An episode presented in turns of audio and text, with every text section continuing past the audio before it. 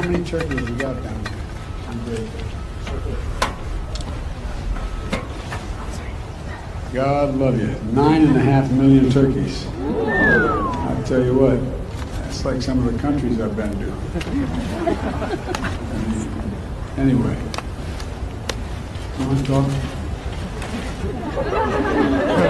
talk?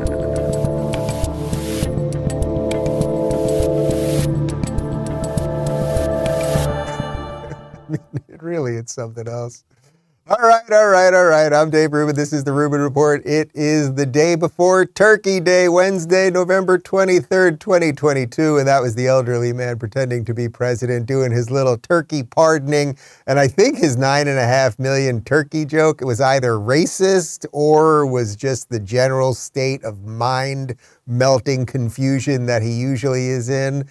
Uh, and then, of course, he wanders off there at the end. As always, we are live streaming on Rumble, YouTube, and Blaze TV. Subscribe if you have not yet. And uh, although this appears to be live right now at 11 o'clock, as always, uh, we were pre taping this because I let my guys go home for Turkey Day. And I would assume that at the moment, I am deep, my hand is deep in a turkey people right at this very second. Uh, I just want to catch up on a little bit of the stuff that went on over the last couple days. You know, we didn't get too far into this Nancy Pelosi uh, vacating her uh, post as head of the Democrats in the House.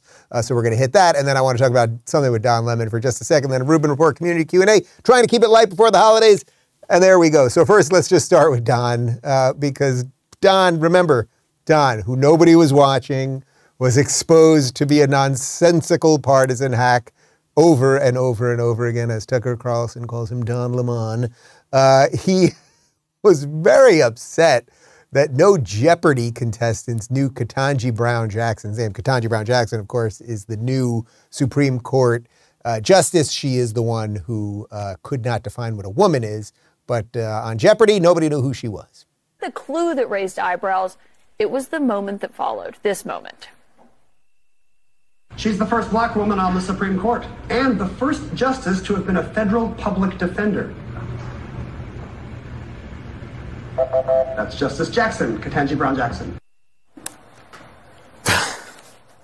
I don't think that's that surprising. I will say. Just, a lot of people don't know on the Supreme people, Court. Though. These are when you go on Jeopardy.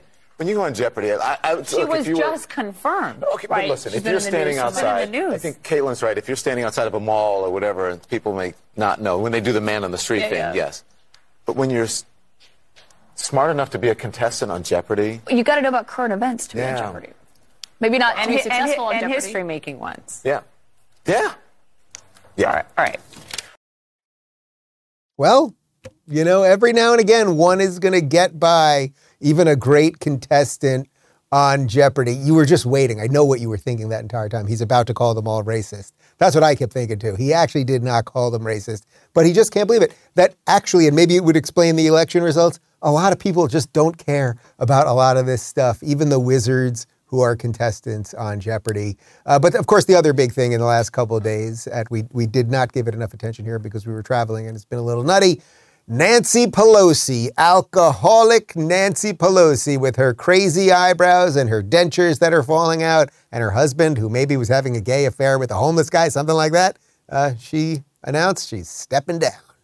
And with great confidence in our caucus, I will not seek reelection to Democratic leadership in the next Congress. For me, the hours come for a new generation to lead the Democratic caucus that I so deeply respect.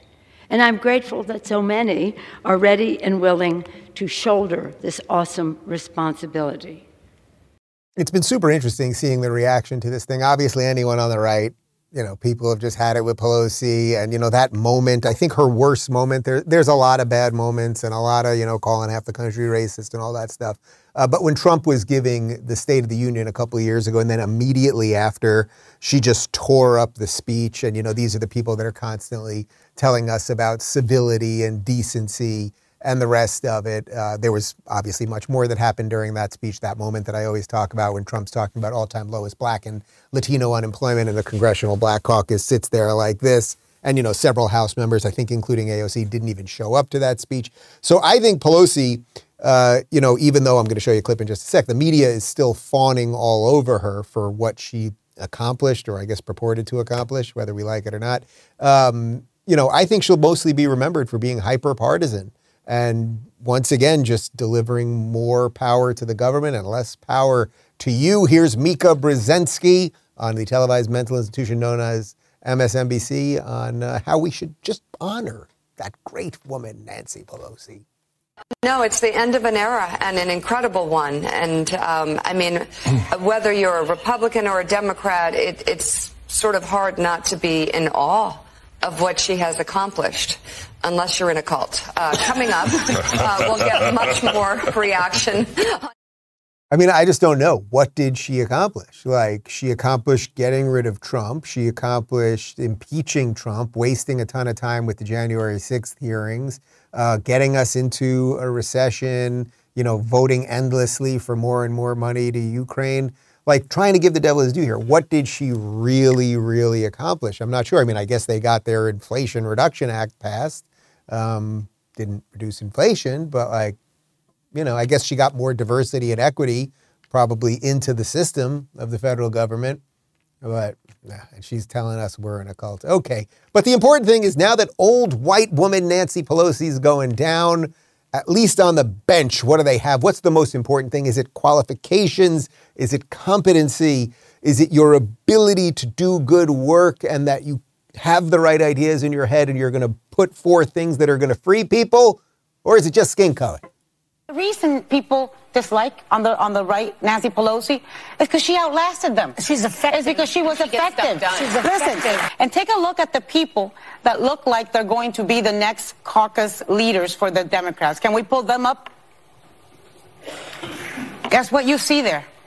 You see diversity. You see youth. You see a woman. You see, I mean, it's just, you know, it's, it's a, it's a wonderful thing to see. And it's something that we can't yes. ever take for granted because just a, a little over 100 years ago, women couldn't vote. Yeah. And now this woman showed us that she could lead. you see diversity. You see youth. First off, no one there looked that young. The woman in the middle certainly didn't young. Uh, you see a woman. All right, congratulations. We just had a woman. Again, it has not. Nobody cares what everyone wants right now are just competent leaders. I get it that she's a progressive and she's just going to go down with the ship of equity and faux diversity. But how about diversity of thought? Wouldn't that be nice if you had a Democrat in there who wasn't a complete brainwash leftist? Wouldn't that be something? But here we have, I, I couldn't even tell what was going on there. One of the guys was black, maybe. He was sort of black. And then you had a guy that maybe was kind of Latino and a, a woman who with gray hair who I guess was young. I don't know what's going on here. God, these people are bananas. Let's get to the Rubin Report community Q&A. Uh, Nathan says, what is your favorite food of the Thanksgiving feast? Well, Thanksgiving is the one holiday that we host. We host all of David's family, and uh, we they are a whole bunch of great chefs, and David's a great chef, and I, I've gotten pretty good myself, if I do say so. Uh, I will be smoking the turkey and the big green egg, so there will definitely be some pictures posted in the in the locals community of that. Uh, my favorite food, David makes an incredible uh, what is it? It's a, uh, a squash soup, a, a, chipotle pepper squash soup, which is really, really excellent. But like, if you get a good piece of smoked turkey, I smoked the turkey last year. You get a good piece of smoked turkey, right amount of cranberry sauce, just the right amount of gravy. You get some good mashed potatoes on there, some stuffing. It's good. It's real good. Tony says now that Bob Chapek is out at Disney and Bob Iger is back in. They replaced Bob for Bob. Do you think Donald Duck will get his job back or is he still wandering the streets of Orlando? In case you're wondering what that question's about, here's a little throwback to my Orlando show uh, with Governor DeSantis. Disney has lost $41 billion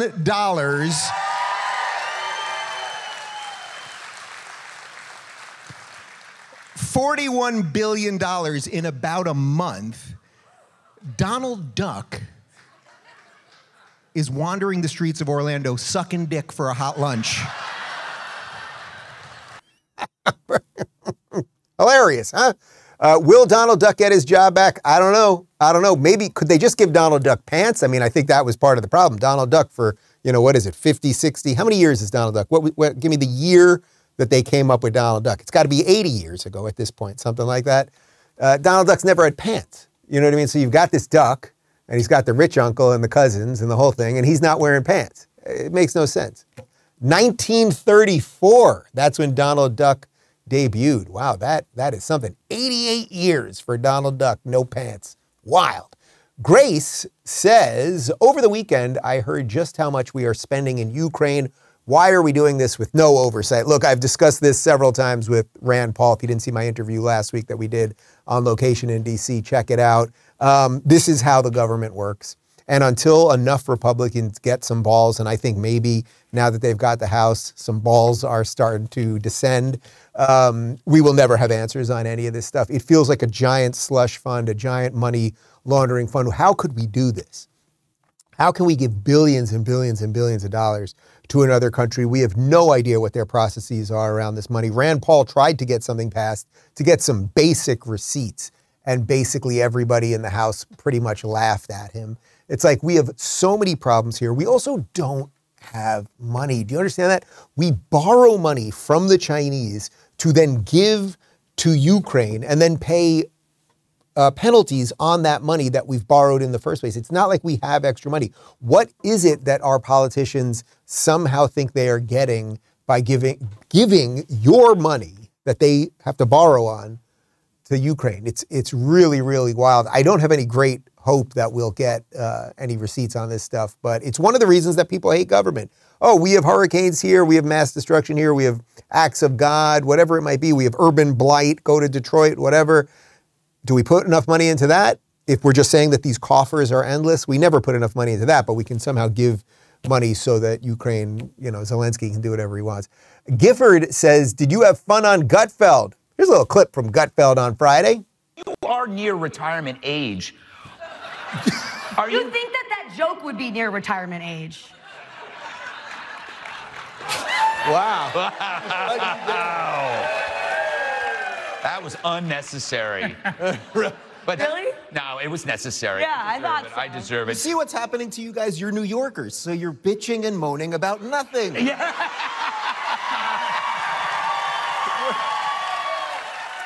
That is so true. We're in Florida now. You don't have to complain about every little thing. yeah, I keep. For, I can't wait to go outside, and yeah. like, then I'll then I'll remember. I'm I go to the, I go to the green room before. I'm like, what a wonderful day. Hard Rock Hotel, Fox people, everyone's happy. Greg, I have diarrhea. Oh, I know. okay, but what? Keep that New York up north. You hear me? So uh, that clip is sort of an example of what I like doing on the show. You know, the way these shows work, uh, well, the way most late night shows work, I should say, would be that they're going to send the guest the, the topic. Most of them don't do hot topics, but they just plan it all out, right? So when Jimmy Fallon or Stephen Colbert, one of these other clowns, when they're asking the celebrity a question, it's just all prearranged with the public relations manager, and there's very little spontaneity or anything sort of really interesting happening in the moment there. When we do the Gutfeld show, what happens is that morning they send the topics to, to my assistant. She sends them over to me, and I glance at them and I try to get like one kind of funny idea or something silly, or every now and again I'll just go kind of straight up factual if it if it warrants it. Uh, but I get trying to get one of those in my head. But what the moments that I really like are the moments like that when it starts getting loose and breaking up, and you can use the crowd a little bit. And one thing, you know, I can give Greg a lot of credit on a lot of fronts, and I'm so proud of him and happy for him that he is the king of late night, as I predicted on the first ever episode of the Gutfeld show. I said that he would be within six months. I think it only took him three months. Um, but he he loves it if you throw it back in his face. You can make fun of him. You can hit him he likes it when it's loose, and that to me is like the really fun part of it. Not not all TV is that fun. Some of them are just kind of very straight. Some of them are very like you know you just get that one moment to say one thing. The, the Gutfeld show is is a ton of fun. Greg is really a great guy.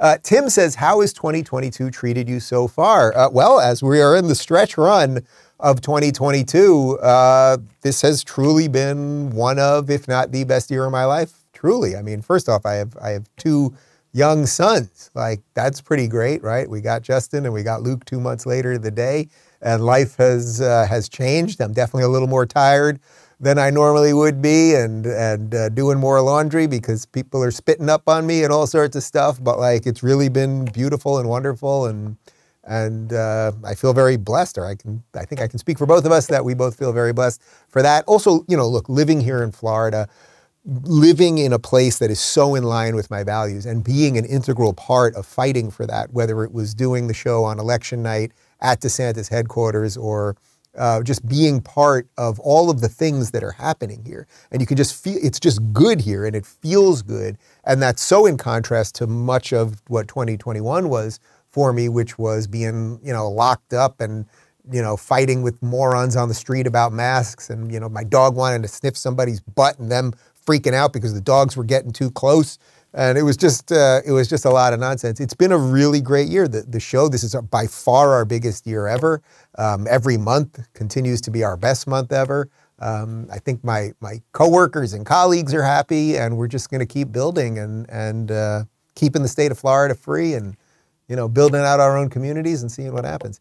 Uh, Karina says, now that Republicans have the House, do you think Biden will just get out his pen and executive order everything? Look, this is one of the biggest problems that we have in government. You guys get the Civics 101 stuff. The president is not supposed to sign, he's supposed to sign things into law, but he's not supposed to write the law. One of the things that we've done is we've outsourced so much of the legislative power that Congress and the Senate are supposed to have because they're supposed to be writing up the laws, and then the president looks at them, he either signs them or he doesn't. Um, but we've outsourced so much of that to the president himself that you can do this by executive order. And then, of course, what happens? The next president comes in right after that. And because it wasn't passed by Congress in the first place, you don't need a legislative action to get rid of it. So one guy comes in, signs something, the next guy comes in, signs the reverse, the next guy comes in, signs something in the middle, and then the next guy does something completely different.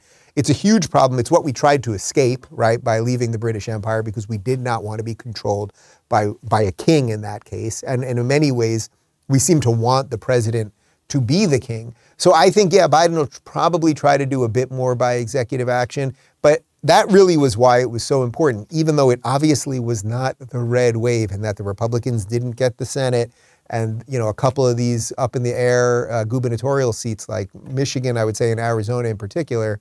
Pennsylvania, I wasn't as bullish on, but they didn't go red. Um, but by getting the House, you can stop some of the nonsense. Will Biden just do it by pen and will people put up with it? Probably to some degree. Uh, Velda says, Has the money in the jar been awarded to some lucky Californian that's ready to jump ship? I don't have any extra cash to put in the jar right now, but we will have to make some decision on that somewhat soon. I'd like to do it. We got to announce that before Christmas so that it's a nice Christmas gift for somebody. But yes, we will get someone out, you know, I had changed it over the year. I was going to say, oh no, we'll just take a Democrat and move them out of Florida, but that's going to be a little more complex to do.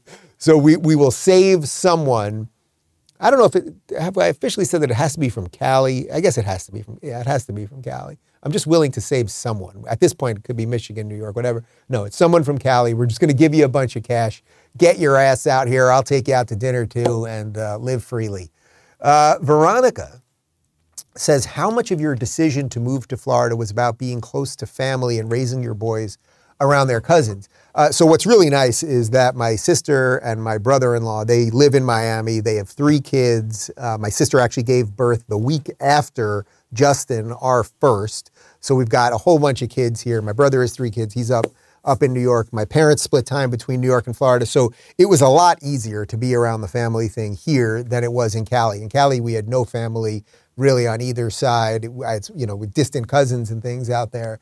Um, but that definitely was a part of it. And at the last moment, look, you, well, you guys know, I wasn't leaving because uh, for taxes or anything else. I was leaving for all the, the crazy reasons of COVID and the lockdowns and Newsom, and I was an enemy of the state. And we tried with the recall and everything else.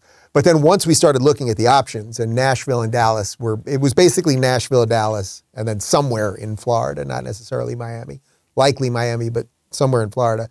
And I looked at some houses in Nashville. We looked around Dallas a little bit. Obviously, I do some stuff with the Blaze, and I love Glenn and all those guys. And then Florida, when it had the added bonus of being closer to family, particularly my sister and her kids, and then the fact that my parents are are down here. And you know, I, as I've mentioned, their their place on Sanibel basically was destroyed, but hopefully we'll we'll rebuild. And uh, and it yeah, especially when you're having kids to then be around family so that they can have cousins and aunts and uncles and grandmas and grandpas. It's all good. Uh, LCK, did Rubin Report send Joe a birthday card? Oh, that's right. It was Joe Biden's 80th birthday on Sunday. Uh, don't ask him, though. I don't think he knows exactly how old he is. We should have sent him a birthday card. We should have sent him one of those Donald Trump cards. You know, those Donald Trump birthday cards. You open it up, YMCA's playing. Donald Trump wishes you a happy birthday. Maybe I got one of those on my birthday. I'm just saying. Um, no, we did not. We did not send him a card. Uh, Nate says, Hi, Dave. I've been thinking about the election and wondering to what extent the abortion issue may have cost a few Republicans their wins. Outside of my religious conservative bubble, I personally know many libertarian slash conservative leaning people who just aren't on board with an abortion ban, and I knew they are not alone. Do you think this one issue might remain a major problem for Republicans? This is a great question, and I tried to address it a bunch before the election because, on one hand, the women, particularly women, particularly young women that are pro choice, meaning, meaning for abortion. They are rabidly so. And they do put it often and many times as the apex at that type to the top of the hierarchy, right, of what they will vote for. And if they felt that their lives were going to be directly threatened by potentially states outlawing outright abortion, or maybe with some exceptions, maybe not, et cetera, et cetera, then it does push a whole bunch of them to vote. Now, the counter to that is there are many people, sounds like uh, you yourself, that come from a religious background that do not want abortion at all, and they may have been fired up. So it's a little, the question really is which base got fired up more? Was it the people who were thrilled that Roe v. Wade got struck down and that it was going back to the states and that was going to encourage them to vote for more Republicans because Republicans, in this case Trump, by appointing these Supreme Court justices, came through on a promise? Or was it the people who suddenly felt that their, uh, that their life or their views were threatened? I tend to think it was those guys, right? Because then that gives you the impetus to vote. Boy, I better get back out there and vote for a Gretchen Whitmer or vote for a Gavin Newsom because I really, really think they're coming for me again, this is where, and I know I bring everything back to Florida, but this is where a state like Florida has done it so right. 15 weeks, that's three and a half months. That's the cutoff point with some exceptions. And that is within the framework that I've heard DeSantis talk about many times, which is he has his own personal religious beliefs. He's Catholic. His own Catholic beliefs lead him to being pro life, but he understands that his Catholic beliefs do not dictate the public policy of the state of Florida. So Florida did a compromise, a 15-week compromise, which nobody is fully happy with, right? Because everyone everyone sort of admits 15 weeks is arbitrary. You know, it's arbitrary to some degree.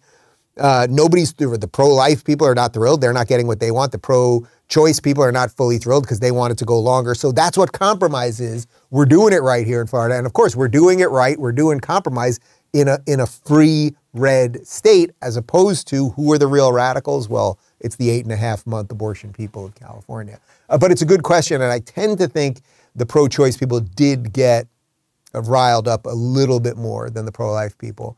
Um, but whether it really affected the elections is hard to say. Uh, Amy says, after all the results from this last election and people still voting Democrat, how do we take down the liberal media? People are saying the Republicans had no plan, but how would anyone know? Look, this gets to almost everything I talk about. It's like if we've got all the right ideas, right? Like, why do I not have to scream at you every day when we do the show? I can calmly tell you what I think. You, you know, any day some nonsensical breaking news can happen, and I can sit here and go through it with you, and we can we can discuss it and go back and forth, and I can look at your comments, and you maybe disagree with me, maybe you agree with me on this or that maybe one day you're in full agreement with me, the next day you're disagreeing with everything. But we can we can all kind of agree that like you know, I think you probably think this. I've thought most of this stuff through. I'm trying to be a somewhat honest arbiter of what's going on in the news.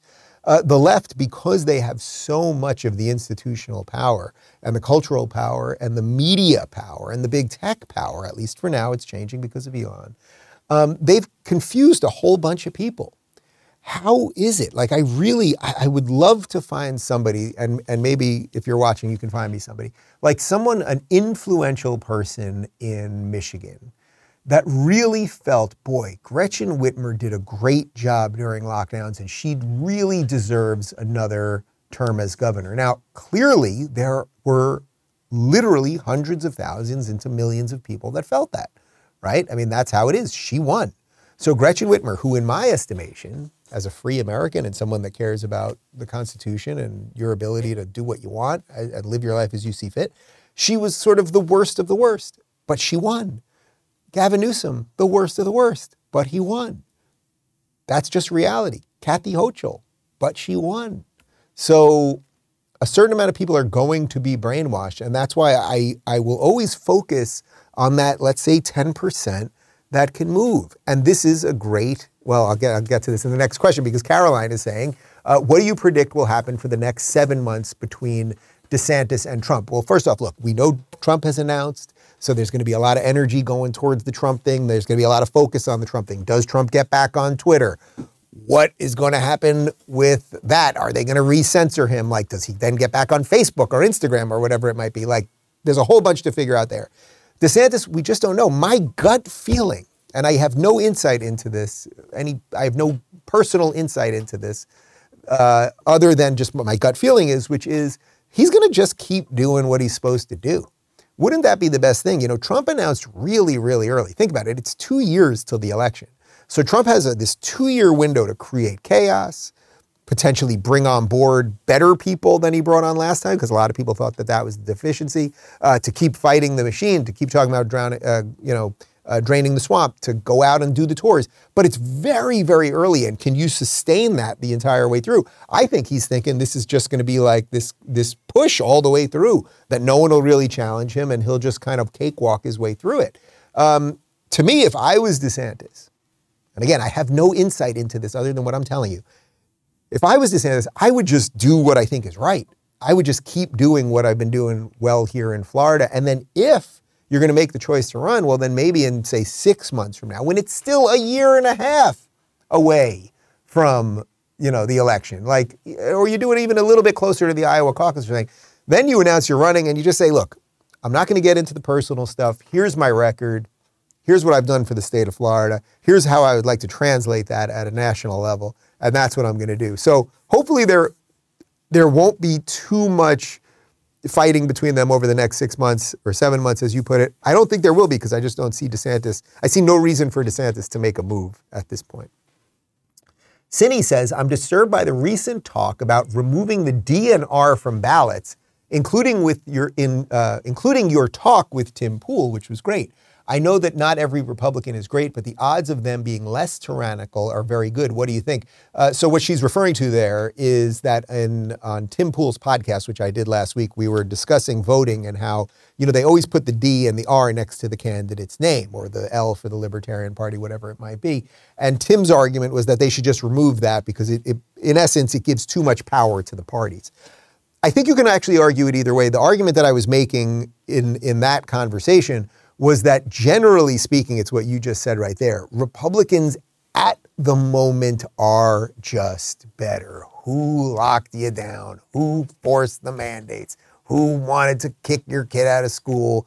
Who wants higher taxes? Who wants to import racism? Who wants to chop kids' genitals off? I could continue.